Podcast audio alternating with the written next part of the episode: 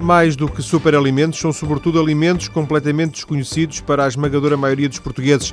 Alimentos de cultura biológica ou colhidos selvagens que se devem ingerir crus, como contaram Gonçalo Sardinha e Isabel Serra, que em Portugal têm vindo a divulgar estes chamados superalimentos.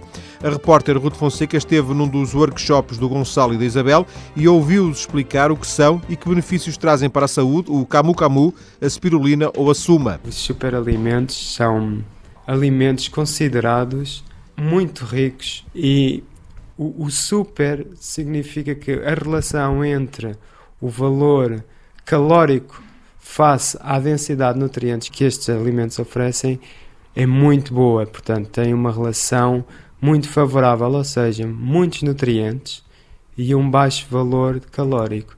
Daí eles serem super, porque hoje em dia falamos muito do, do, do, fast food, da comida rápida e que também muitas vezes se denomina por calorias vazias. Nós ingerimos alimentos com calorias que não têm qualquer nutriente válido para o nosso organismo. Daí nós estarmos no processo literalmente oposto, irmos buscar alimentos que nos ofereçam uma relação muito grande de nutrientes essenciais para o nosso organismo face ao valor calórico que apresentam. Daí serem, a necessidade de consumir superalimentos é muito menor, porque uma pequena quantidade deixa o corpo saciado por longas horas. São alimentos 100% naturais, são biológicos? Bom, os superalimentos podem não ser biológicos, há que fazer a distinção, porque no mercado há tudo, há o convencional, tratado com pesticidas, com herbicidas, em solos já quimicamente tratados, e há os alimentos ou superalimentos biológicos. Nós optamos e todos os nossos workshops e a empresa que nós montamos é uma empresa que se dedica exclusivamente a superalimentos biológicos. Exemplos de superalimentos: erva de trigo, cacau cru, a spirulina, a clorela, o açaí, as bagas inca, o camu camu, que é, por exemplo, o camu camu é um, fruto que foi descoberto há relativamente pouco tempo na selva amazónica, que tem de ser colhido através de barcos, porque ele nasce junto ao leito do rio Amazonas e é o fruto com a maior quantidade de vitamina C do planeta Terra. Portanto, uma pequena quantidade de camu-camu dá-nos uma quantidade brutal de vitamina C, que chega a ser 50 vezes superior a uma laranja. Disse-me as características desse superalimento, características dos outros. Em que é que os uh, distingue? Qual a mais-valia em relação a outros alimentos? Eu penso que por vezes não faz muito sentido estarmos a comparar em relação aos outros alimentos, o que é que tem mais, o que eles são complementares. Embora há quem viva só dos superalimentos. Mas posso lhe dar um exemplo do, da erva de trigo, que curiosamente quem tem gatos sabe do que se fala. Os gatos, quando não estão bem querem fazer uma purga, uma limpeza, comem erva. Para nós, seres humanos, a erva de trigo é importantíssima também. Não só porque é muito desintoxicante, Portanto, é um, uma grande fonte de, de limpeza dos nossos órgãos e nos dias de hoje nós estamos, quase toda a população sofre de obesidade, que é toxinas a mais, o fígado está extremamente desgastado com as alimentações muito pesadas que fazemos e a erva de trigo, como é dos alimentos que têm maior índice de clorofila no espectro alimentar, oferece uma capacidade desintoxicante muitíssimo grande. Portanto, aí tem uh, esse papel fundamental. Por outro lado, é um grande alcalinizador exatamente do corpo e ao alcalinizarmos o corpo estamos a percorrer o sentido inverso da doença. Porque hoje em dia, novamente, a nossa tendência é comer alimentos muito acidificantes, que é onde as bactérias se proliferam, portanto, em meios ácidos dá-se mais origens a fungos, a bactérias, que é a origem dos cânceres, das artrites e de todos os problemas cardíacos e por aí fora que hoje em dia a nossa sociedade tem visto. A erva de trigo, por exemplo, é uma fonte riquíssima de enzimas. Hoje em dia, com a alimentação cozinhada, quando nós cozinhamos os alimentos acima de 40 graus, o processo enzimático é morto. Portanto, estamos a comer alimentos que não têm qualquer enzima e o nosso organismo tem que fabricar enzimas ele próprio para poder fazer digestão conveniente desses alimentos. Sendo que a erva trigo, ao dar-nos esse valor enzimático tão elevado, ajuda-nos a fazer todo o processo de metabolização dos alimentos. Um exemplo de outro alimento que possa ajudar a combater alguma doença, não sei, uma constipação até. O camu camu aliado ao zinco, porque o camu camu é riquíssimo em vitamina C, só que hoje em dia já se descobriu que a vitamina C não é suficiente para combatermos as, as gripes. Portanto, é o camu camu, riquíssimo em vitamina C, aliado ao zinco é é quase milagroso. Eu passei o inverno todo, e estou a passar até agora, sem uma única constipação. Onde é que nós uh, podemos uh, adquirir, comprar esses uh, superalimentos? É fácil? Porque a maior parte dos nomes que me disseram para mim foram estranhos. Pois, isto em Portugal ainda é muito novo. Lá fora e na Europa já se encontram em muitos sítios. Nos Estados Unidos há um grande movimento dos superalimentos e eu gosto sempre de citar eh, os livros do David Wolf. Aliás, há um livro que é Superfoods que eu aconselho vivamente a quem se interessar por, eh, por estes assuntos. E o o Gabriel Cozan, que é mesmo o expoente máximo da, da alimentação crua e, da, e, do, e de todo este movimento dos, dos superalimentos. Comprar cá em Portugal, existimos nós, a Esvari Superalimentos, já temos a empresa criada. Mas têm lojas, é através da internet? Uh, ainda não temos lojas, vamos começar agora a distribuir, portanto isto, estamos mesmo a começar, começamos agora um mês ou dois. Brevemente teremos uma página na internet e lojas, lojas para já não, mas vamos distribuir para lojas... Uh, supermercados e lojas de, de, produtos naturais. Atualmente, que produtos, que superalimentos é que nós conseguimos ter, seja nas lojas de produtos naturais, seja nos hipermercados? Temos, neste momento, já temos as bagas Goji, em alguns supermercados, bem que ainda não biológicas e de fraca qualidade. Baga Goji é uma baga que vem de. Diz que é uma baga tibetana, mas normalmente elas vêm da China. Há muitas no mercado de fraca qualidade, demasiado desidratadas, com muitos pesticidas porque não são biológicas. E isso também quero fazer uma chamada de atenção, porque por vezes estarmos a consumir, ah, isto é um superalimento e vamos comer porque faz-nos bem, mas estamos a comer um superalimento que não é biológico, que está carregado de pesticidas, é preferível não comer. Entramos numa contradição novamente, que é vou tentar buscar uma coisa boa que está também carregada de coisas más. Portanto, a nossa filosofia e, e, e temos estado a alertar para as pessoas para, se queremos fazer uma mudança, fazer uma mudança a sério, não é fazer uma mudança comprometida. E daí nós estarmos a apostar em produtos de muita qualidade, biológicos, sem obviamente comprometermos o preço, que também é difícil, porque Portugal não é propriamente um país rico, mas tentarmos fazer com que estes alimentos estejam acessíveis a qualquer pessoa. Os, eh, os produtos vêm de onde? Olha, vêm de vários países do mundo.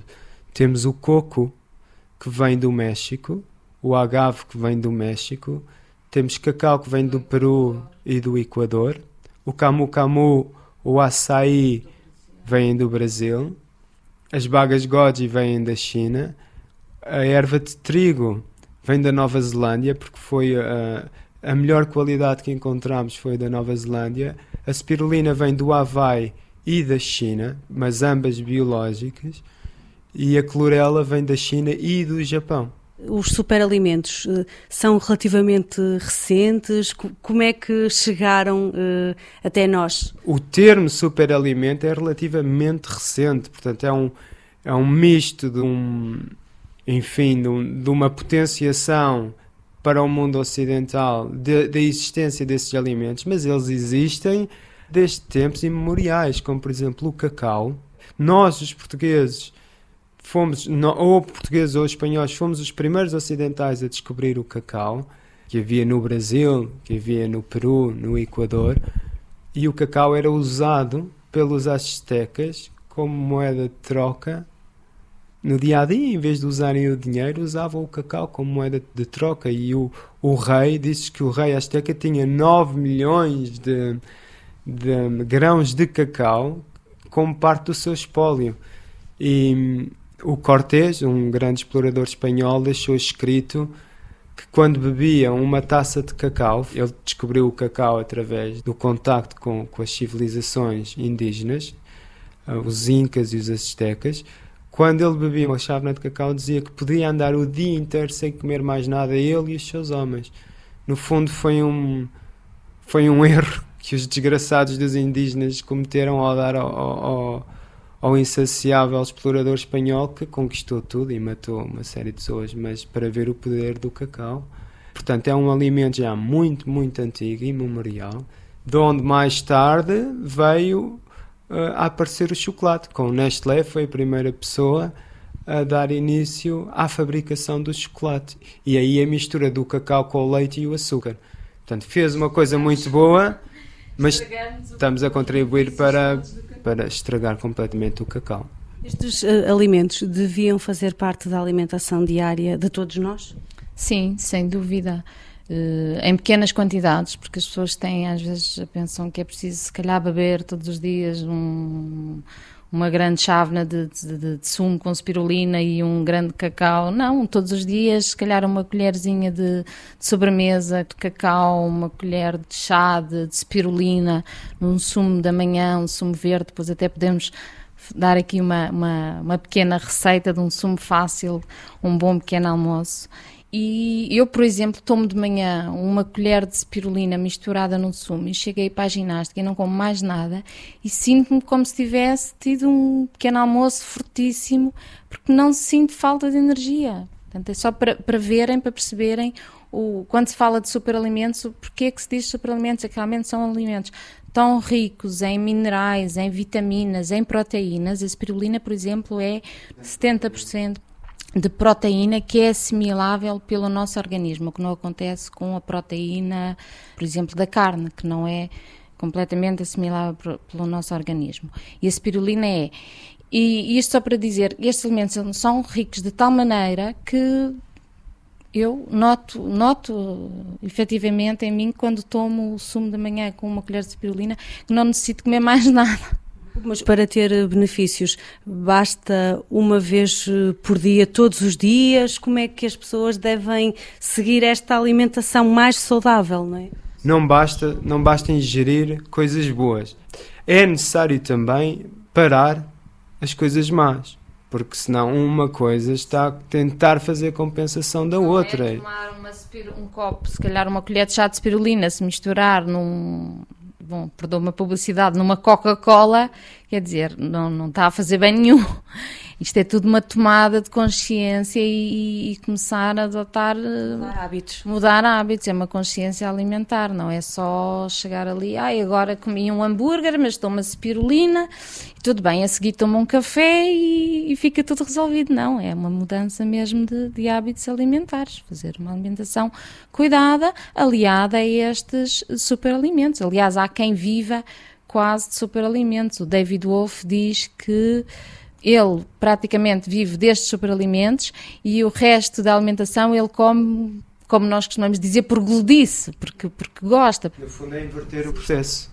A, a, a nossa civilização atualmente sofre de doenças como a diabetes, como a obesidade, como doenças cardiovasculares.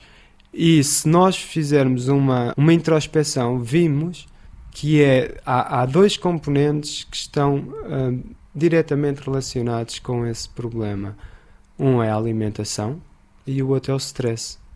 E portanto, se muitas vezes o stress é, é, é algo que nós não podemos evitar, porque as pessoas precisam de trabalhar, de ganhar a vida, têm que aturar, entre aspas, um, um patrão que, que não gostam, uma vida de muito trabalho, de longe, longe de casa, têm que fazer comutações grandes. Uh, é difícil. Com a alimentação não é assim? Não, a alimentação é uma opção. As pessoas podem optar por dizer eu quero comer saudável.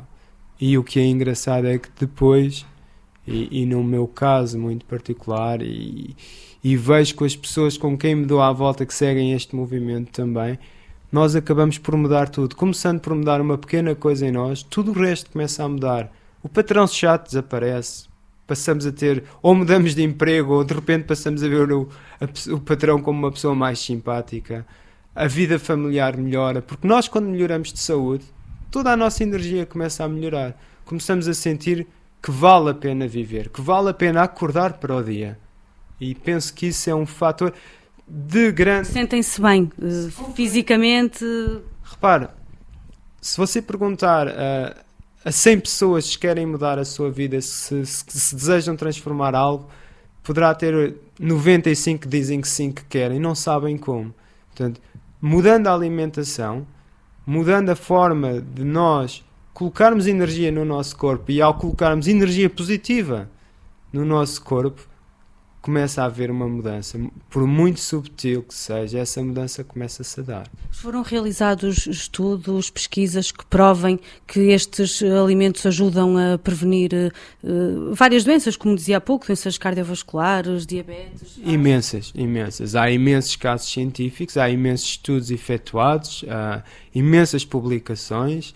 Agora, tudo praticamente em inglês, tudo feito praticamente nos Estados Unidos, que são o país líder desse tipo de investigação, mas há muita coisa, é uma questão das pessoas pesquisarem na internet e depois há a pesquisa mais fundamental de todas, que é o vosso próprio corpo. Nós, quando experimentamos no nosso próprio corpo, temos a resposta.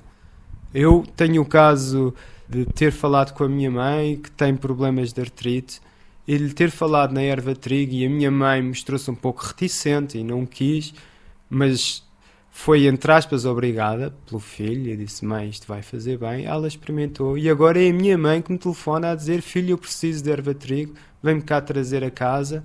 E, portanto, e, e, ela, e ela viu, nos, principalmente nos dedos das mãos, sentiu a diferença. E, e, e a erva trigo, na verdade, dos nossos superalimentos não é o mais saboroso. Seria muito mais fácil eu dar à minha mãe, que adora doces, dar-lhe goji berries, eh, as bagas goji, mas ela viu a diferença e quando as pessoas veem a diferença, aquilo que teoricamente ou potencialmente poderá ser um pequeno sacrifício, que é tomar uma coisa menos agradável, compensa largamente, largamente. Depois das notícias vamos voltar aos superalimentos e ficar a saber que este interesse do Gonçalo Sardinha e da Isabel Serra começou na Índia. Na primeira parte do programa de hoje já ficámos a conhecer um pouco destes chamados superalimentos e do interesse que o Gonçalo Sardinha e a Isabel Serra têm por estes produtos naturais que se devem comer crus. O que agora os vamos ouvir contar é que tudo isto começou com uma longa estada na Índia, como registou a repórter Ruth Fonseca nesta conversa gravada com Gonçalo Sardinha e Isabel Serra. Estive a estudar yoga eh, na Índia e vivemos lá, Gonçalo, quase três anos, eu um bocadinho menos, cerca de dois e já conhecia alguns superalimentos da Índia, uh, nomeadamente a spirulina, porque na zona onde nós passámos mais tempo, no sul da Índia, havia uma pequena exploração de, de, de spirulina. Mas a seguir à Índia fomos para os Estados Unidos e aí fizemos um programa de desintoxicação, que é o Horizon Shine, que agora também já está representado cá em Portugal. E esse programa aconselhava a comer sobretudo cru, e uma coisa levou à outra, portanto, cru e suplementos, e era tudo suplementos naturais, e, e começámos a entrar neste mundo, começámos. digamos. Sim, começámos porque quando fizemos esse programa de desintoxicação, os resultados foram surpreendentes. E... Que diferenças sentiram, por exemplo, recorda-se? Sim, recordo-me perfeitamente. Eu pratico yoga todos os dias e de manhã levantava-me às 6 da manhã para praticar e ao fim da segunda semana do programa de desintoxicação senti que estava com outro corpo. De repente pensei: o que é que se passa comigo? Parece mais elástico, com mais energia. Eu fui criado, nascido e criado a comer eh, comida cozinhada e muita carne, muita farinha, muito arroz. E, e sempre fui um pouco avesso a, a, a, saladas, talvez como quase todas as crianças. E até na minha vida adulta, nesse programa eu tinha de comer saladas todos os dias e, e era, era uma alimentação praticamente crua.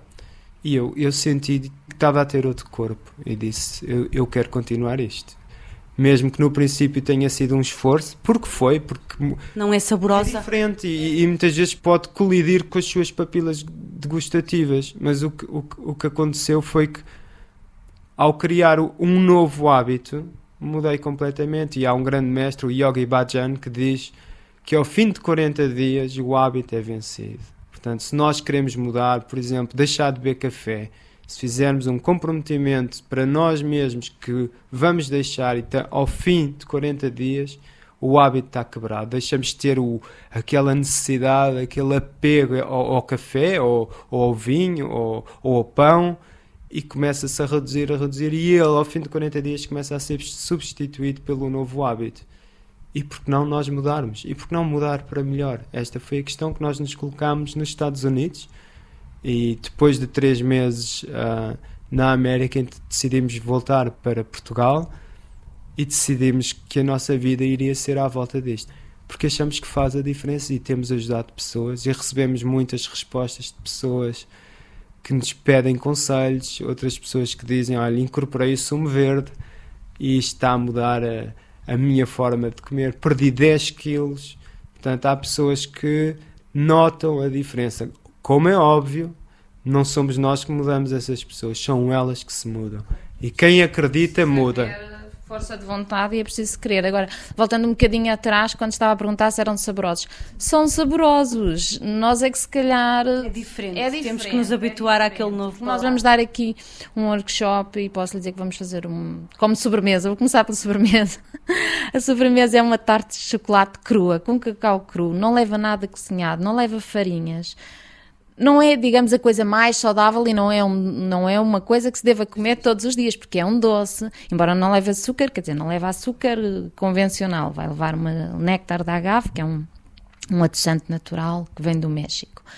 Mas é saboroso, acho que ninguém, mesmo as pessoas que estão habituadas aos doces tradicionais, não conseguem dizer que não é saboroso. Depois vamos ter uma salada, não só a salada tradicional portuguesa que é alface e, o quê? tomate e pouco mais. Uma salada com muitos germinados. É importante comermos muitos germinados. E agora já há tanta feira biológica, e não só em Lisboa, cá no Porto também há feiras biológicas, supermercados biológicos, lojas mais pequenas. Já não é assim tão difícil nós encontrarmos esses alimentos. Portanto, não é que não seja saboroso, é saboroso, é um bocado desviarmos um, do, do, do, normal, do tradicional. do tradicional, se calhar bife ou bacalhau e não sei o quê, e habituarmos a sabores e a paladares Estar novos. disposto a experimentar, Estar ter disposto, vontade. Exatamente. Há quanto tempo é que vocês eh, dão estes eh, workshops? Nós começamos há um ano, um ano e qualquer coisa, um nós, ano e um mês. Nós viemos dos Estados Unidos em julho de 2008. E então fomos para Campo de Ourique viver, em Lisboa, que curiosamente abriu o supermercado lá, o supermercado biológico, e a nossa relação, obviamente, tornou-se imediatamente muito estreita com, com o Carlos, o dono de, de, de Abril, que nos convidou e disse, por que não fazerem aqui um, uns workshops para, para mostrar às pessoas o valor de, de determinados produtos, tanto que Abril pode oferecer e coisas novas que vocês possam trazer para cá, para, para Portugal, para as pessoas. E olha, surgiu como forma de brincadeira e, e a brincadeira tornou-se um pouco mais séria, entre aspas. Nós somos muito informais e tentamos uh, levar isto como uma paixão, não como uma obrigação. Vocês tiveram formação nos Estados Unidos e na Índia nesta área? Como é que tiveram formação para dar estes workshops? Estudaram a matéria? Exato, tem sido mais uh, de nossa livre vontade, lemos imenso. Eu então ando passo a vida na, na net a comprar livros através de de, da Amazon, digamos, de tudo o que é comida crua, os livros que já referi do Gabriel Cozan e do David Wolf, que nos têm ajudado muito. Não propriamente que tenhamos estudado lá na Índia, ainda estudámos um bocado de medicina ayurvédica, eu estudei yoga também, tive, aliás, seis meses digamos, de clausura no ashram a estudar uh, yoga, mas desta área de nutrição e de, de, de, da comida crua e dos superalimentos tem sido mais uh, através dos livros que temos comprado. Os workshops, como é que são organizados? Nós começamos por falar um pouco sobre a alimentação ácida e alcalina porque exatamente o. Por dar algumas bases? Sim, quando fizemos a desintoxicação, nós seguimos, segundo o Horizon Shine, uh, o estilo de alimentação extremamente ácido leva-nos à doença e à intoxicação do corpo. E quando lemos isso e percebemos bem no nosso próprio corpo a verdade e a imensa sabedoria que estava na, na, nas palavras do Dr. Richard Anderson ao dizer isso, começámos a investigar sobre as dietas alcalinas e as dietas ácidas e, e reparámos para nosso susto uh, e para nosso espanto que a nossa dieta era praticamente toda ela ácida. Portanto, nós estávamos a acidificar-nos, nós estávamos a criar oferecer à doença uh, todas a as nossas armas. Digamos, nós o passamos a vida a convidar a doença, venha a nós um café, um bolinho, não sei o quê, as farinhas brancas, uh, sal, o sal, a gordura, comidas com muita gordura, muitos fritos, muitas carnes pesadas, portanto, há muitas, muitas, muitas toxinas nos alimentos em que nós dizemos, ah, a carne tem proteína. É verdade, a carne tem proteína mas a carne tem imensas toxinas associadas. Portanto, você quando come, não está só a dizer, olha, estou a comer proteína. Você está a comer proteína, mas tudo o resto está associado. Antibióticos, quando as carnes não são de origem biológica. Portanto, as rações que as vacas e que os porcos comem hoje em dia são de muito má qualidade, de muito má qualidade, de tão má qualidade que nós ouvimos falar de surtos de doenças com uma regularidade enorme, doença das vacas loucas, da peste suína e por aí fora. E daí que nós comecemos, portanto, voltando de base à sua pergunta, nós começamos os workshops com uma pequena introdução à dieta alcalina. Portanto, o que é a dieta alcalina? O que é que se deve comer para manter o nosso corpo alcalino? Porque o sangue tem que estar com um pH alcalino.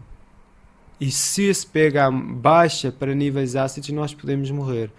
E aí o corpo tenta, por todos os meios, manter o sangue nesse nível alcalino, como indo pescar eletrólitos, que são alcalinos, a todas as partes do corpo. E o que é que acontece? Acontece que quando são retirados eletrólitos em demasia, a, a doença estabelece, como a artrite, os tendões, problemas ao nível dos rins, problemas ao nível do fígado ao nível dos intestinos, ficam extremamente ácidos. A bilis, quando fica extremamente ácida, começa a causar polipos, começa a causar doenças intestinais, porque não consegue fazer a compensação da acidez que sai do estômago. E essa acidez começa a corroer os nossos intestinos. Um exemplo de uma alimentação saudável o que uma emenda, por exemplo, para um dia, para um almoço? Muitos verdes, incluam o máximo de verdes possíveis na, na vossa alimentação e os germinados. Os germinados são uma fonte de, de enzimas e como no, o Gonçalo já referiu, nós tendemos a comer comida demasiado cozinhada. São as sopas, fazem bem, é verdade, fica alguma coisa, embora sejam cozinhadas. Depois comemos um segundo prato também tudo muito cozinhado e tendemos a, a deixar um bocado as saladas, e até porque as saladas que se servem aí nos restaurantes e coisas são tão fracas que. São, exato. Como os espinafres crus, como os rebentos. Há rebentos de alfafa que são riquíssimos em vitamina K. Há rebentos de, de funcho, rebentos de alho, rebentos de brócolis, de alho e de brócolis são importantíssimos. Rebentos, hoje em dia, sei lá, uma variedade enorme. Rebentos de de rabanete. Esses são um bocadinho mais, mais difíceis de comer para quem não gosta daquele paladar do, do rabanete, mas misturados com a salada e depois se calhar com um bocadinho de azeite e não sei o quê. Algas, deve, algas. comer muitas algas, muitas algas. E em qualquer lado agora encontra-se algas, especialmente em, em lojas dietéticas, em supermercados biológicos, encontra-se alga dulce, que é uma alga de cor grená, nós devemos também fazer uma dieta tipo arco-íris e o grená é uma cor que não entra muito.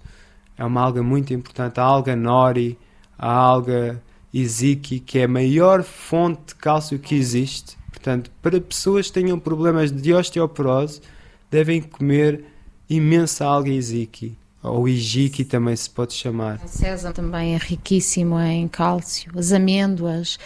Aliás, posso sugerir às pessoas que substituam o leite por um leite de amêndoa ou uma bebida de amêndoa, que nós normalmente chamamos leite, que é tão fácil como misturar uma chávena de, de amêndoas para duas ou três de água, pode juntar um bocadinho de um adoçante, um adoçante que se compra aí nessas lojas de produtos naturais, convém ser um agave, mas uma, uma, uma quantidade mínima, trituram tudo muito bem, passam num paninho fininho, num passador muito fino e têm um, uma excelente bebida, um excelente leite que substitui o, o, leite normal e é riquíssimo em cálcio.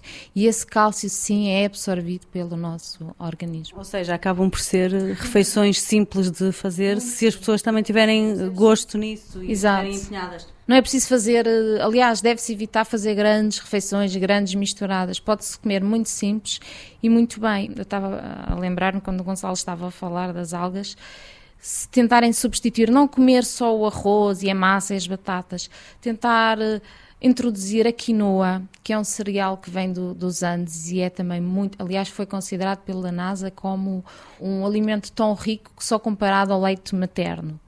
O milê, ou milê é o milho penso, que também é, é, um cereal bastante alcalino, aliás, é o único cereal, o único grão verdadeiramente alcalino. Isto para contrariar a alimentação ácida que nós temos no, no nosso dia a dia. Portanto, tentem diversificar, tentem mudar um bocadinho os vossos hábitos alimentares para coisas mais saudáveis voltava só um bocadinho atrás. No workshop temos a parte em que se dão algumas bases sobre superalimentos e depois eh, há alguma parte prática? Não, nós nestes workshops temos feito, como são relativamente grandes, temos bastantes pessoas, o workshop é sempre realizado por nós, as pessoas vêm e fazem as suas perguntas, põem as suas dúvidas, mas nós damos sempre um livro de receitas.